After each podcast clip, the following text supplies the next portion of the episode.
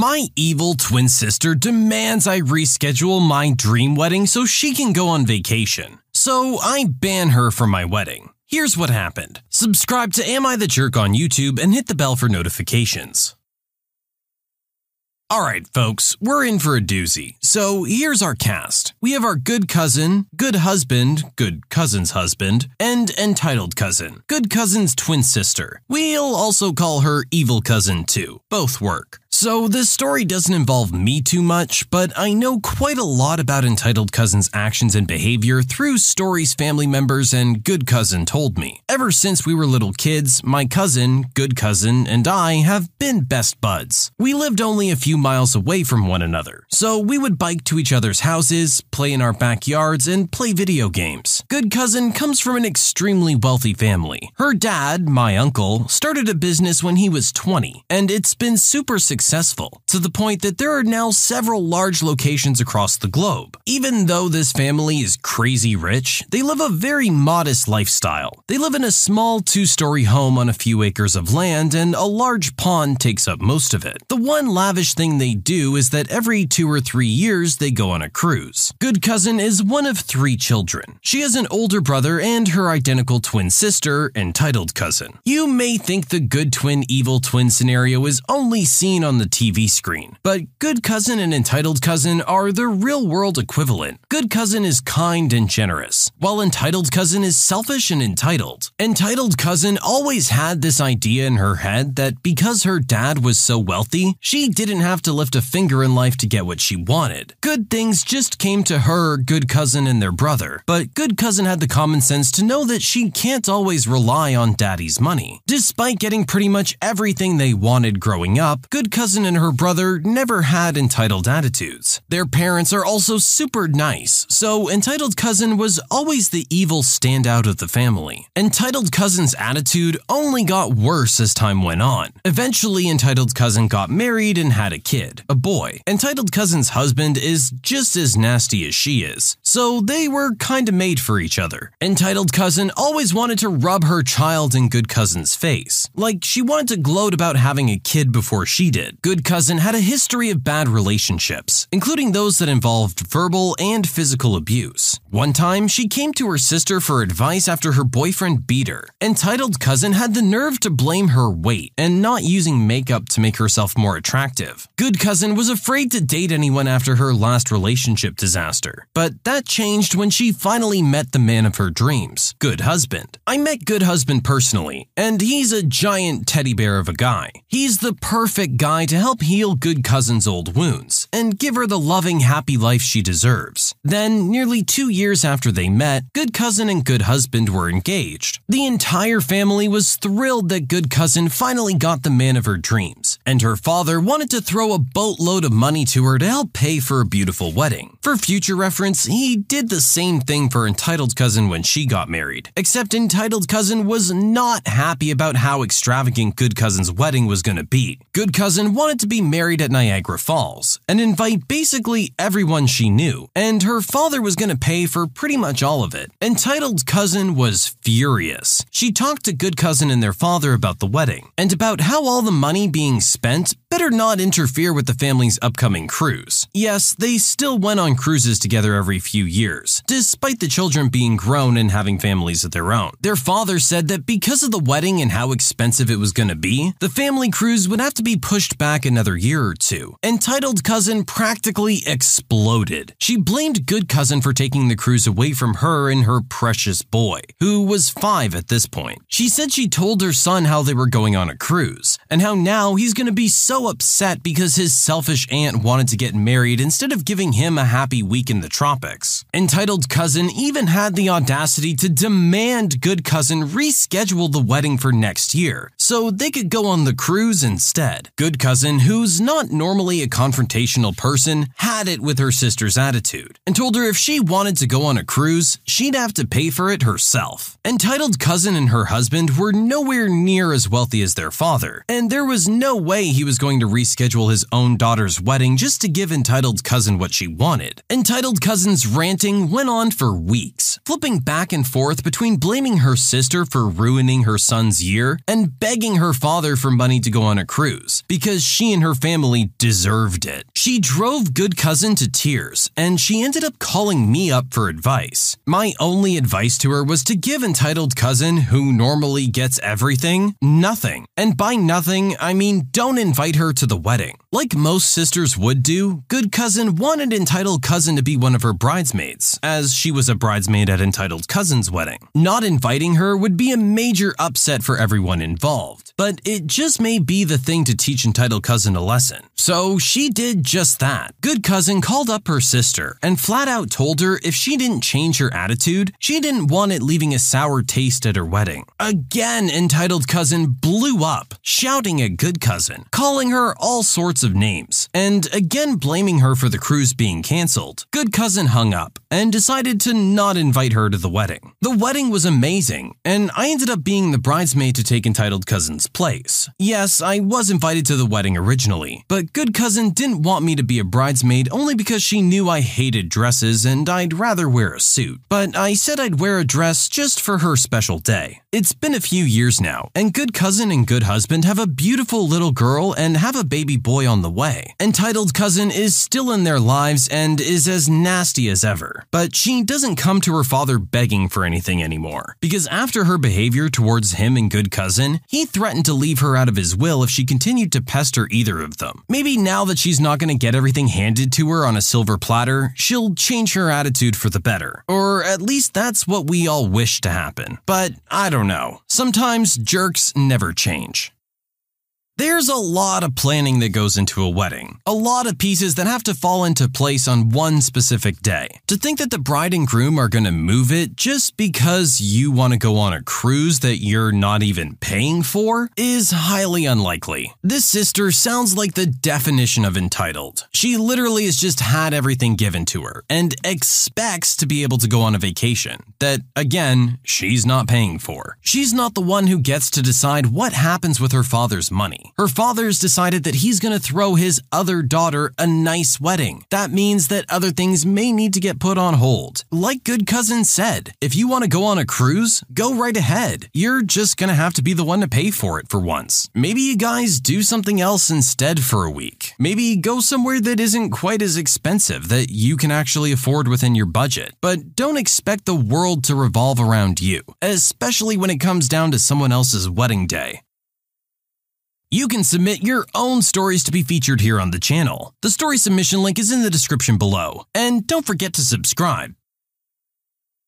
My son's stepdad threw our Xbox into the pool. I'm demanding he pay for it. I'm a 46 year old father of a 16 year old son, Adam. His mother and I have been separated since he was six. Adam is always happy to spend time at my place as part of the custody agreement. He hates his stepdad, who's in his 30s, and calls him controlling. He puts strict rules upon Adam and punishes him for long periods of time over small mistakes. He doesn't give him allowance like I do or let his mom mom give him any money. So Adam started working to be able to buy the stuff he wants. Adam always wanted to buy an Xbox, but couldn't afford the full price. So I told him whatever he saved, I was willing to pay double. And he was able to buy a new Xbox for the first time weeks ago. I got an angry phone call from his stepdad asking why I bought Adam an Xbox, knowing it's not allowed at his house. First of all, I told him Adam paid for the Xbox with his hard earned money. And second of all, that's his mom house, so he can't dictate what is and what is not allowed. He went on about how the Xbox is a distraction tool for Adam from his school and chores, but I assured him Adam is responsible with time and can manage and balance just fine. He suggested I keep the Xbox in my house and Adam can come over and play. But I said that's not up to me. Clearly, I got him ticked. So he warned me about the consequences of seeing Adam playing with that Xbox and ignoring his duties. I hung up immediately. Two days later, Adam called and was freaking out, saying his stepdad had a rage fit and threw his Xbox in the pool as a punishment for Adam for playing with it instead of mowing the lawn. I was in dismay. I went over to his mom's house to see what was going on, but I didn't find her. I found Adam crying. I confronted his stepdad and he said he had to do this because Adam was being neglectful of his chores and said this was a result of built up resentment because of Adam's continuous lack of responsibility. I argued that even if he thought Adam was being irresponsible with his playing time, throwing the Xbox in the pool was unhinged of him because he could have hidden it for all I know. He yelled that he gets to decide what punishment fits and went on about how he was just trying to help Adam become a responsible young man. I was tired of this, and I told Adam to pack his stuff and go to my place. His stepdad firmly said he won't allow it, and that I was preventing him from performing his duties as a father and an authority figure. But I told him he needed to pay for a new He argued that I was delusional to expect him to pay for something he doesn't want in his house in the first place. But I said that was enough, and then left. Adam's mother came and argued with me, saying her husband made a mistake, but I shouldn't have taken Adam out of the house. I asked if she's happy with how his stepdad treated him. She said that's tough love, because he wouldn't have done this if he didn't care. I blatantly said her husband was just being an overbearing, power tripping control freak, and told her Adam is staying with me and we're expecting a new Xbox. She told the family I was stopping her from seeing Adam. Am I the jerk for trying to defend my son? I definitely agree with our poster here that this guy sounds like he's really just trying to establish control. God forbid anything be against what he says in any way. It sounds like the son is a genuinely good kid who just wants to play some video games once in a while. And you know what? There's nothing wrong with that. Video games are great for a lot of reasons. They really bring out creativity and help with problem solving skills and things like that. There is a lot of value that can be gained from playing video games. But regardless, either way, the kid's entitled to some free time to spend how he wants, especially since he's paid for the Xbox. You're destroying someone else's property. How would you feel if he threw your TV in the pool? Yeah, that's about where he is right now. Except he doesn't have the control or power that you have. So he just feels helpless in his situation. Massive, massive jerk move from stepdad on this one. Look, Bumble knows you're exhausted by dating.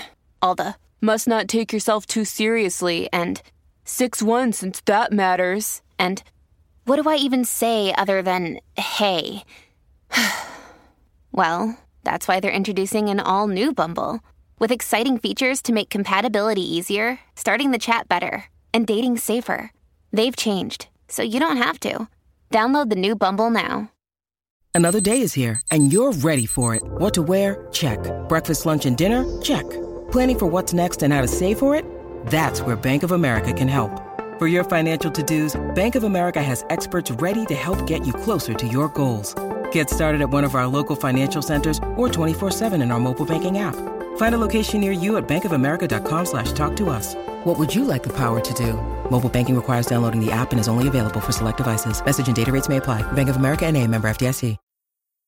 Karen neighbor complains about my loud music, so I get her car towed. I was showering this morning and like to have music playing on my phone while I shower. The music was playing on my iPhone X on the bathroom counter, not on a speaker or anything. I keep the window open for ventilation. The lady that lives two houses away from me was walking her dog and apparently could hear my music. It's coming from an iPhone, so it's really not very loud. I can barely hear it in the shower. Ultimately, she called the police and complained that I was blasting music at 6 a.m. and waking up all the neighbors. First of all, I've lived here for 15 years, and I know all the neighbors. She's lived here for two months and has been a total Karen the whole time to all of us. Anyways, her house only has one parking spot, but she has two cars. There is a spot on my property, but I have a very clear sign that says no parking. Violators will be towed at owner's expense. She's parked here before, and I've let it slip slide because I don't want to make waves with my neighbors. Well, the police showed up and she showed the police a video she took this morning. An officer and I laughed privately as he told me how ridiculous she was being. Then I noticed her car was in my spot. Her car just got towed away. Serves you right, jerk.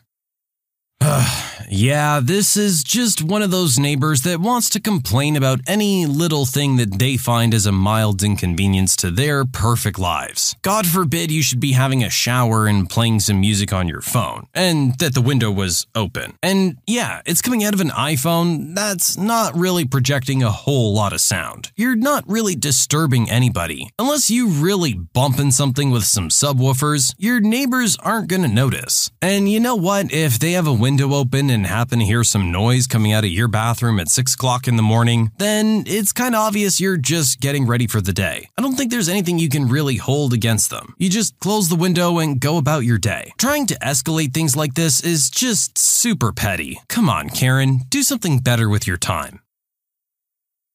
My manager says that I need to give 48 hours notice before I take time off so that she doesn't get taken advantage of. Meanwhile, she's been doing nothing but take advantage of me. We've moved several times for my husband's career, so I haven't really had a career of my own, just a series of jobs. Some were great and some were crappy. This happened at one of the crappy places, where I worked as a lowly customer service rep. I was late 40s, very dependable, and my manager Anne called me her ideal employee. Never had any customer complaints, never tardy, sick once in three years, submitted many time and money saving ideas, always worked late when asked. I worked 32 hours a week, Monday through Thursday, so I was typically the one she asked to work late since everyone else was full time and no overtime was involved if I worked a few extra hours. I was having migraines, and my doctor could see me the next afternoon. I asked Anne if I could leave two hours early the next day to go to the doctor. She said work was slow that week and no one else was off. So, yes. But since I was giving less than 48 hours notice, it counted as unexcused, and I would get a written warning. I said that I was giving 24 hours notice and were slow and fully staffed, so I just didn't get why there would be a warning.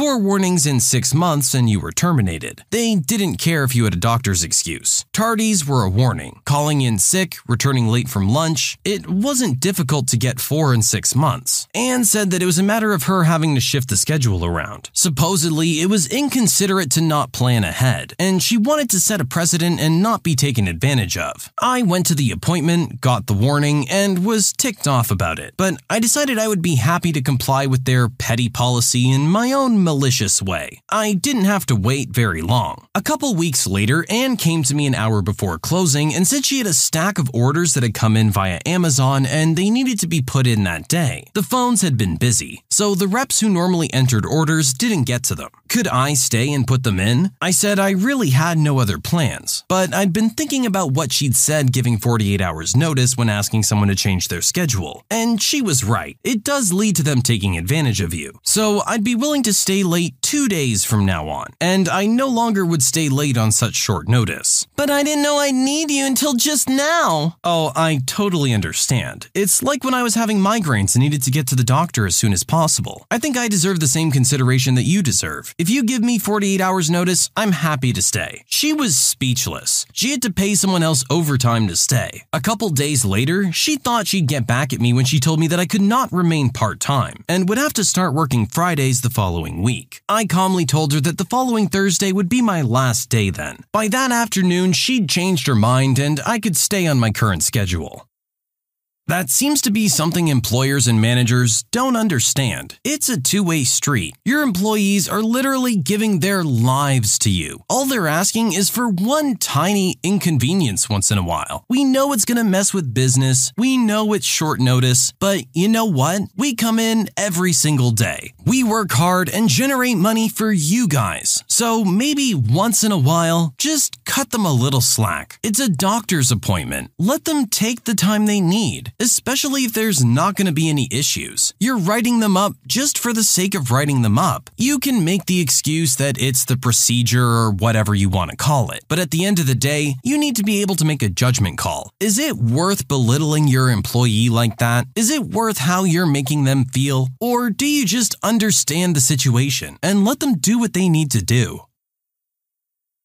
My roommate's boyfriend came into my room at 2 a.m. So this happened last night. At 2 a.m., I hear my door open, and it was really dark in my room, so I thought it was my roommate. Well, the person walks straight to my laundry basket and starts shuffling through it, as if looking for something. I sit up and say, Hey, is everything okay? No response. The person then proceeds to walk back out of my room and close the door behind them. I get up and open my door to see my roommate's boyfriend staring at himself in the bathroom mirror. I ask again if he's alright, and no response.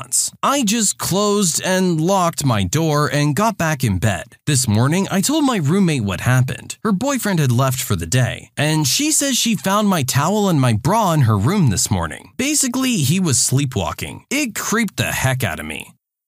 Oh, yeah, that is really creepy, admittedly, but unfortunately, there's nothing he can do about it. He's probably a very nice guy. He's got no control over it. I highly doubt he wants to make you uncomfortable like that. You seem to have a lock on your door, so maybe that's just something you keep in place from now on, knowing that this is a thing. But if you come across him doing his thing, sleepwalking, you gotta just kinda let him do it. Apparently, that's the safest thing. I'm not a doctor, I don't know, but that's that's what we've always heard, right? You're not supposed to wake someone who's sleepwalking, even if they might feel a little creepy. Maybe there's something you guys can figure out here to help control where he's going when he's sleepwalking. Like I said, you already have your lock on the door, so that's a start. It would just suck if this ends up breaking up a relationship, when it's something that he literally can't do anything about and isn't even aware of. When you subscribe, make sure to hit the bell to turn on notifications. Put the playlist on in the background to finish listening to all the stories, linked at the top of the description. And if you like Am I the Jerk, give Am I the Genius a shot, linked in the description as well. Either way, thanks a lot for watching, and we'll see you guys next time.